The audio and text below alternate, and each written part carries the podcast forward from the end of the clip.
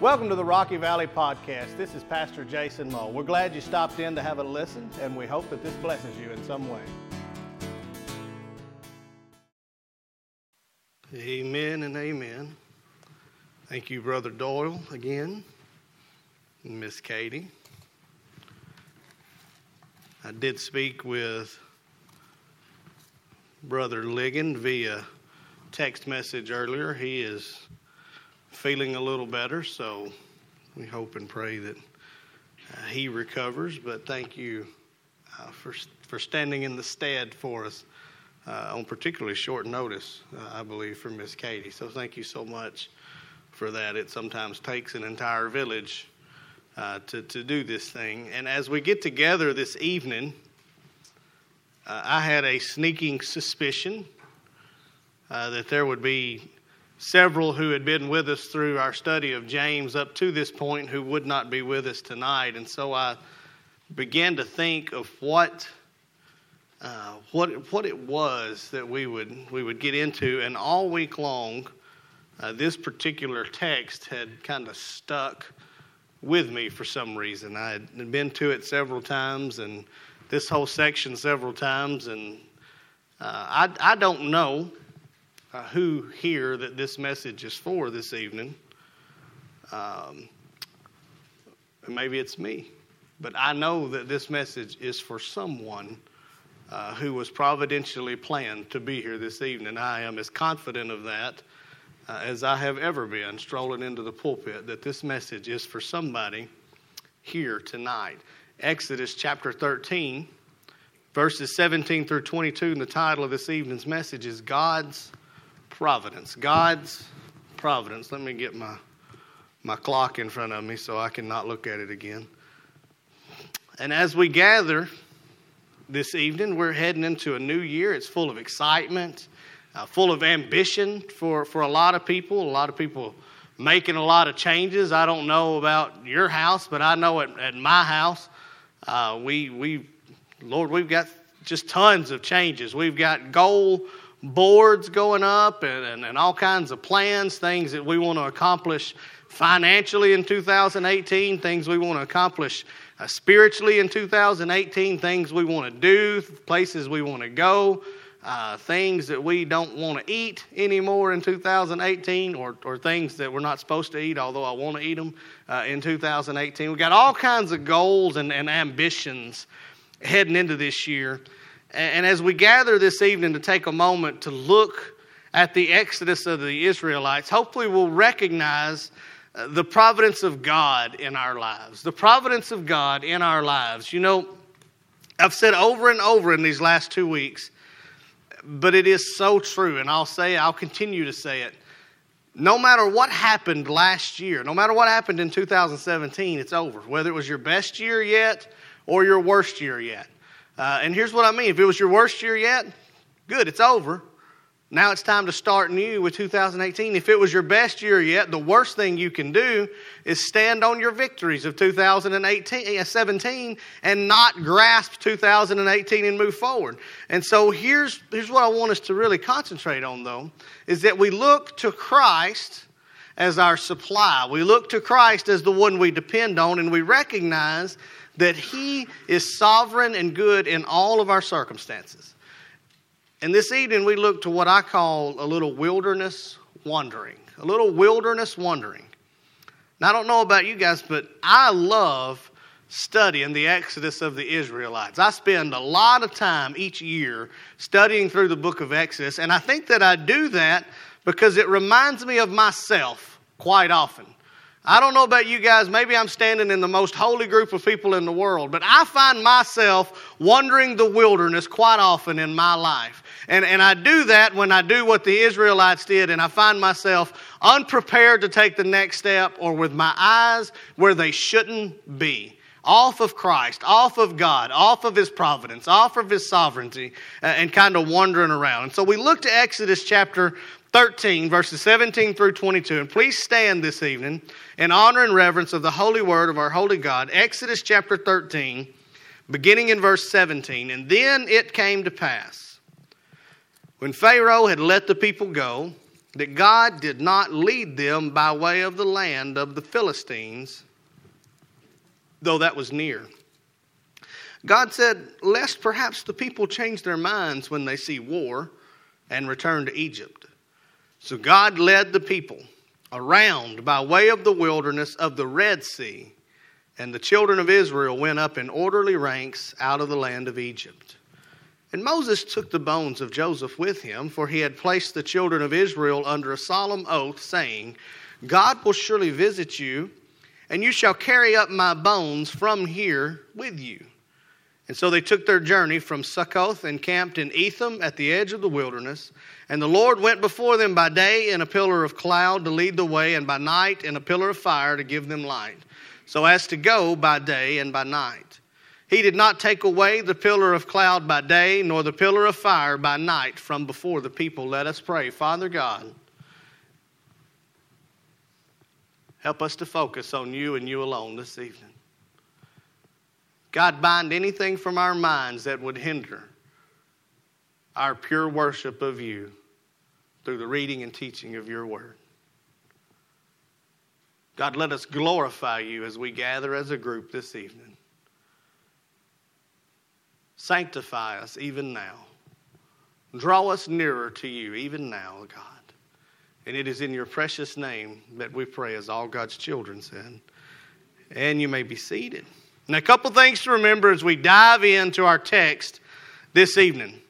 Let's just kind of take back and remember where we are heading into this story. The Israelites had been slaves to Egypt in bondage for some 400 years. 400 years of bondage. And then God hears the plea of his people. He sends them a leader in Moses, and they petitioned Pharaoh to let God's people go. And the reaction of the Pharaoh, we all remember. He would not hear of it. And so God brought a series of plagues on the Egyptian people. But not until the final plague, the most harsh plague, was brought, would Pharaoh issue the command to let the people go. Now, that plague, of course, was the death of the firstborn of the land of all those whom the angel of death did not pass over. And the way that the Israelites would mark their door was with the blood of the Lamb. It's not really part of the sermon per se, but just think about that with me for a minute. How fitting that the blood of the Lamb on the doorstep, the blood of the Lamb marked upon their house, was why the angel of death would pass over them and that they would be saved from death only by the blood of the Lamb.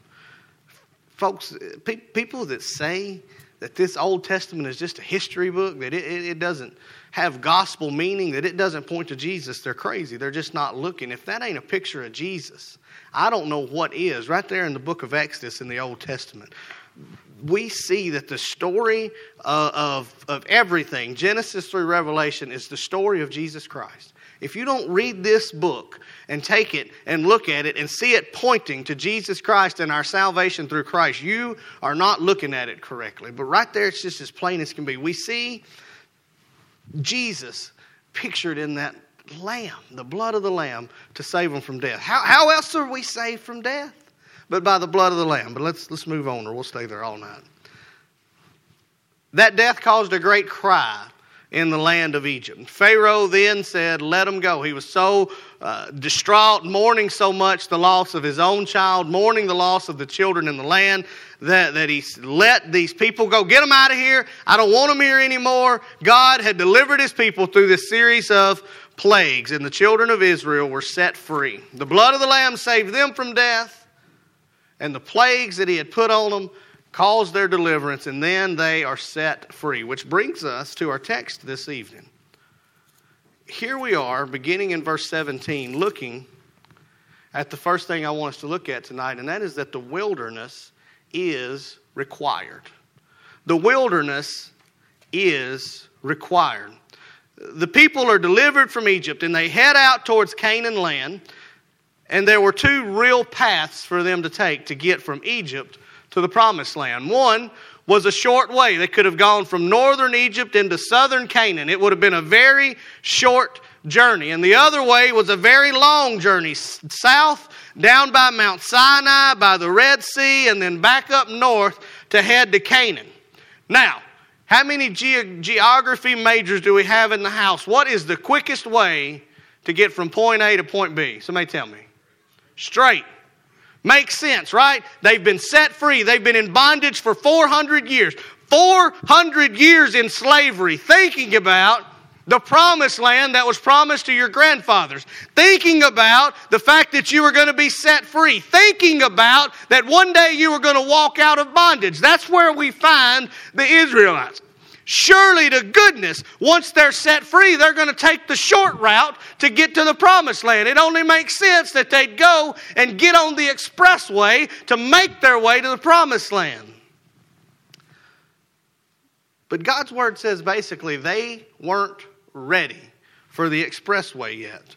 The wilderness was required in their lives. And I want to look at a few reasons why they were in no way ready to go the short way. The first reason Scripture gives us he says, God did not lead them by way of the land of the Philistines. See, to go that short route, they were going to have to go by the land of the Philistines. And the Philistines were a great, mighty warrior people. They were known for the way that they made war and the way that they uh, took over lands and the way they would encamp and, and made great warfare. And God said, These, these people are not ready for a great war. These people are not ready to face the Philistines. These people, uh, they, they've been slaves for 400 years, not soldiers. They're not prepared for this battle that's going to take place if they go by way of the Philistines. What's going to happen is they're going to get there, the Philistines are going to attack, they're going to see war, and they're going to tuck tail and run right back to where they came from. They're going right back to Egypt if they see this war. They've got to go this other route because they're not ready for the Philistine war yet. Another thing we see as we read further is that they, they had to stay in the wilderness to remove a few things. If you read further in Exodus, they, they had to be changed before they could head into the promised land. Essentially, you could say, in one night they were set free from Egypt. But it was going to take 40 years for Egypt to be removed from them, enough for them to go to the promised land. They had so much ingrained into them. Imagine that. I, I, think sometimes we read those numbers and we don't let them sink in as to what they really mean, but think of that with me 400 years in bondage. 400 years in bondage, a lot of Egypt had rubbed off on the Israelites, you might say. Uh, I even heard someone say that by the time they left Egypt, they were Israelites in name alone. They no longer really practiced the way that the Israelites were supposed to practice. They had to learn all of those things again. And the wilderness is where they were going to be changed. It's where they were going to learn to trust God for their provisions. Even though He delivered them, they still had to learn to fully trust on Him for His provisions. You see, church, that long journey that they had to go on, it, it, was not coincidental. It was not something that just happened. It was something that was required. God was using the wilderness to protect them from the army they couldn't see in the Philistines, to remove the army they could see, that was the Egyptians that were going to come after them, and even more importantly, to teach them to depend on Him for everything. They needed that time in the wilderness so that they would learn that all of their provision came from God. And I don't know about you guys, but I think I think we all get in the wilderness sometimes, don't we? We all go through those seasons in our lives where we look around and we just really feel like we're in the wilderness and we don't know why. Those seasons when you you look around and you wonder if God knows where He's taking you. I'm sure that some of those Israelites who were smart enough to know where the promised land was and where Egypt was was bound to have thought, why are we wandering way down here? Why are we going to this Red Sea? Why are we going to this mountain? Why are we going this direction. God, why are you taking us this? Why did you deliver us from Egypt just to take us into this wilderness? And we can't see the, the end in sight. We don't know how this is going to go. God, I don't understand why these things are going on in my life. I, I, you, you delivered me. I gave you my life. I cried out, God, save me, and I want to follow you, and I want to be yours. I stepped out on faith, God, and now I just feel like I'm in the wilderness and I don't know why. These things keep happening to me and I don't know what's going on. I don't know which path you're taking me. And God, I just, I can't see the end in sight anymore. My friends, think about this. It could be that God is preparing you for the promised land that you're not ready to enter into yet. God's got something in store for you and you're not ready for it yet. He's using the wilderness to prune away some things from your life. He's using this wandering to prune away some things from your life that, that you need to let go of. Maybe you've been forgiven, but you still don't know how to forgive. Maybe your pride still swells up inside of you too much and it hasn't been removed yet. Maybe you still put your ambitions before God's. Maybe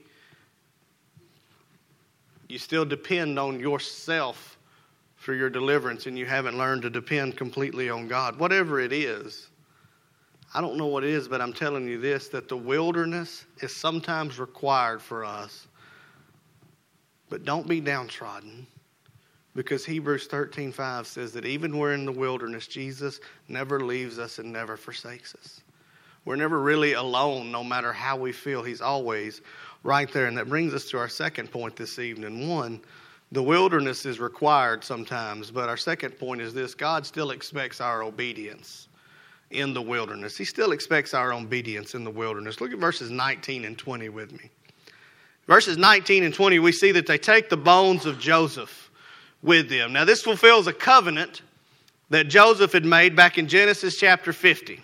Joseph knew that God was going to deliver the people. He knew that they were going to get out of Egypt. He knew that at some point God was going to deliver them. He didn't know when, but he had the faith that it was going to happen. They were going to be delivered. And he said this He said, Carry my bones out of this place when you go. Don't leave me in Egypt. Don't bury me in Egypt. Don't put me here. Take me to the land that was promised to my grandfathers and my grandfathers.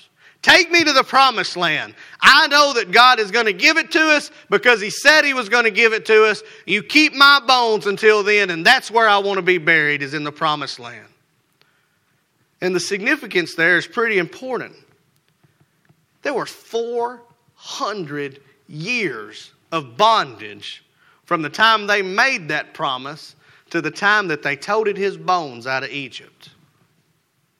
Now, I want you to think about that with me. 400 years those bones had been sitting there. Probably, if I had to guess, in the corner of some tent somewhere. I can't imagine that they were all of that just setting out on display. I don't know. Maybe they were. I wasn't there, obviously.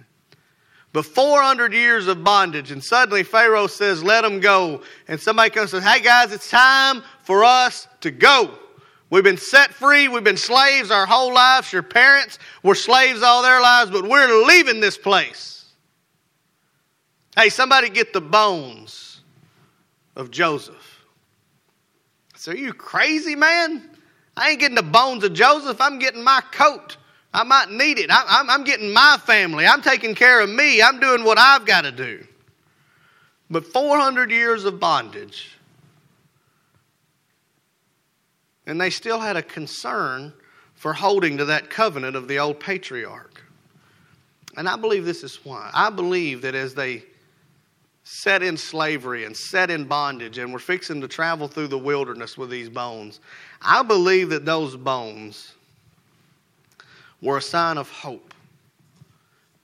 And in turn, a sign of obedience. Right? And here's what I mean. I think for the Israelites, they looked at them and they said, there's hope that we're going to be delivered. We're supposed to take these bones to the promised land. I believe that, that that's going to happen. And they had hope when they looked at them. And so I think they were glad to embrace taking them out with them. But I think it also showed an obedience that even as they exited as slaves, even as they were getting ready to walk out, they had obedience to God that they would take the bones of Joseph with them when they go.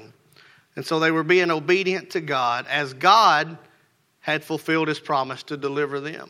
And so there's so much shown in those bones. There's the promise of God, and then there's the obedience of the people as they flee Egypt. But I think that in the wilderness, as we wander through our seasons in life, I think that's perhaps the hardest place to be obedient to God, isn't it? And maybe, again, maybe this message was for me. But that's the hardest place to be obedient to God. It's when I'm wandering through a wilderness, trying to, maybe I'm trying to do what God commanded me to do, but it just seems like everything's stacking up against me and nothing's going the right way. And the last thing I feel like doing is being faithful to God.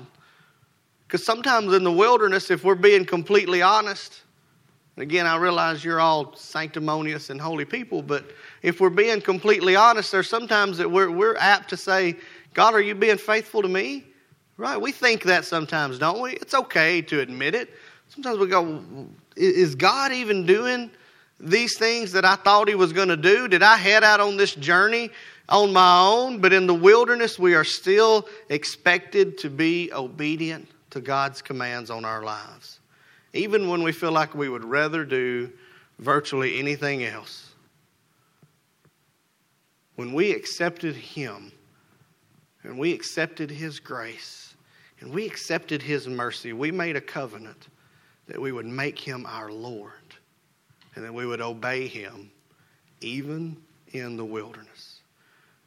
And so God requires our obedience in the wilderness, but also God's going to show us that only He can guide us from the wilderness. Only He can guide us from the wilderness. Look at verse 21 and 22 with me. Verse 21 and 22, we see that even though the wilderness was there, and even though their obedience was required, that he never really left them alone. And how did he show them that? He gave them a cloud by day and a fire by night so they could navigate on their journey. They were going to need some advantage to stay ahead of the Egyptians, weren't they? They might not have realized it when they left, but God knew that at some point in time the Pharaoh was going to decide he was mad, get over his mourning, his anger was going to take over, and he was going to send the Egyptian army out after them. And so the Israelites were going to need to be able to move by day and by night, and God provided that for them. He provided them a way to travel anytime. And I believe in verse 22, when it says he would not take it from them, I think that that is a, a plea and a, something that we have to recognize that just echoes Hebrews 13 5. He will not leave us nor forsake us. So when we're in the wilderness and we want to feel like we're alone and we want to feel like we're trying to do it all by ourselves and we don't want to be obedient to God, we can have faith that even in that wilderness, even in those moments, He is still there, comforting us, providing our light, providing our cloud, providing for us if we will only trust Him. If we'll only trust Him. And in fact,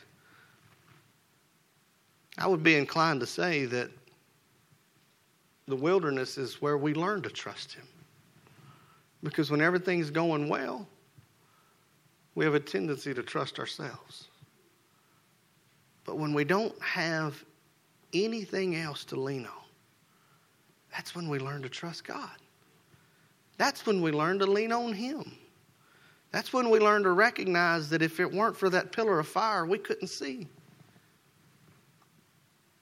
It kind of makes me think about my children.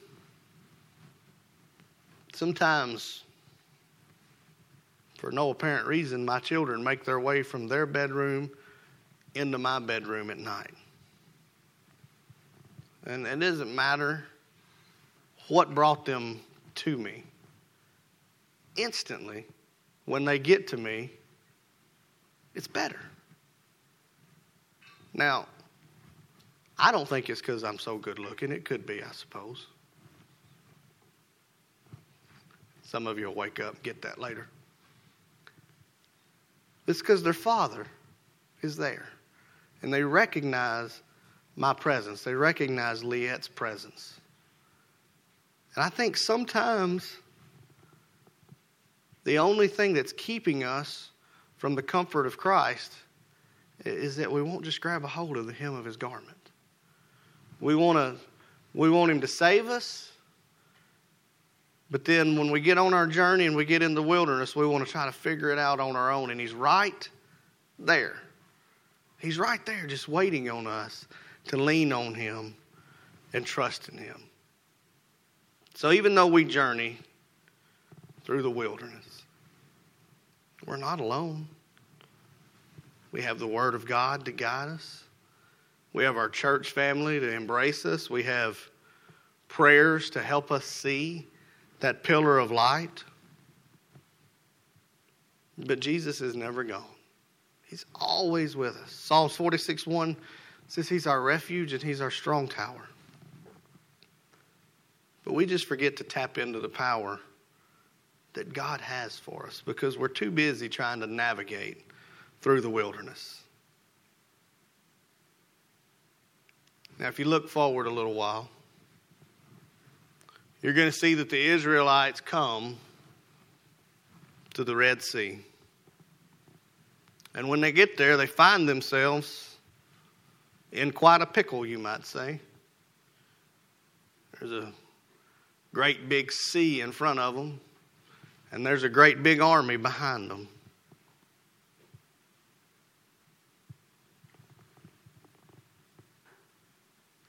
And what did God do? He said, Be still. Then he parted the sea, didn't he?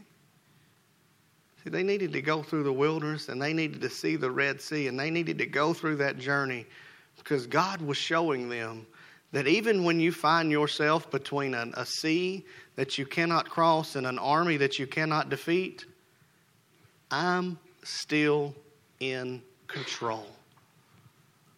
I'm still in control. No, you can't navigate the sea. And no, you can't defeat the army. But if you'll just trust me, you don't have to do either. Matter of fact, I'm going to do both in one fatal swoop. But I need you to trust in me first.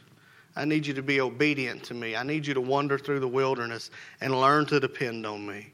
I will never leave you nor forsake you. But I need you to know that I'm God and that I'm in control of this. And so as we close, maybe you're here and you're wandering through the wilderness right now.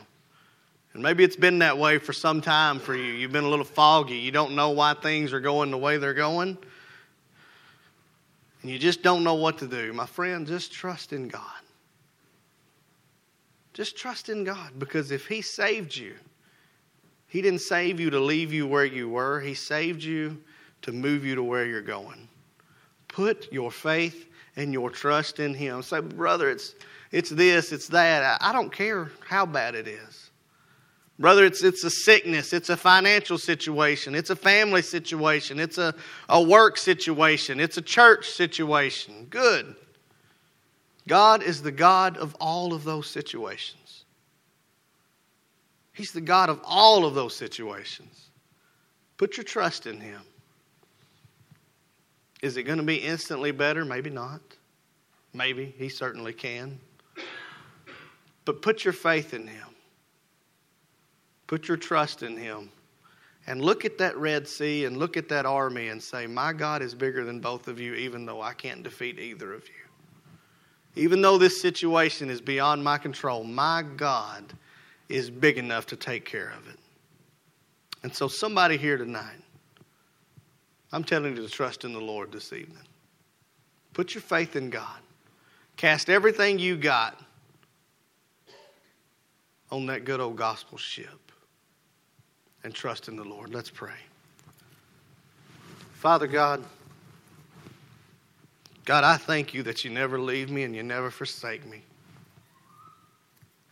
That God, in spite of everything I may have done to try to separate myself from you, that your word tells me that nothing can separate me from your love.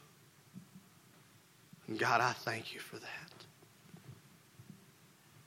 And God, for somebody here that's wandering through a wilderness, God, they need they needed to hear that you're in control one more time. Sure, they already knew it. Sure, intellectually, they already had it. But God, in their heart, they need to, to grab hold of your coattails, Lord God. Just touch the hem of your garment and recognize that you can part the Red Seas and you can crush the Egyptian armies. That when things are out of our control, you're still in control. That God, you are a sovereign and providential God. So, God, help us to put our faith and trust in you. And it is in your precious, saving name that we pray. Amen. Thanks again for joining in. We sincerely hope that this has blessed you in some way. If you have any further questions, feel free to give us a call or check us out on the web at www.rockyvalleybaptist.org. Thank you and have a blessed day.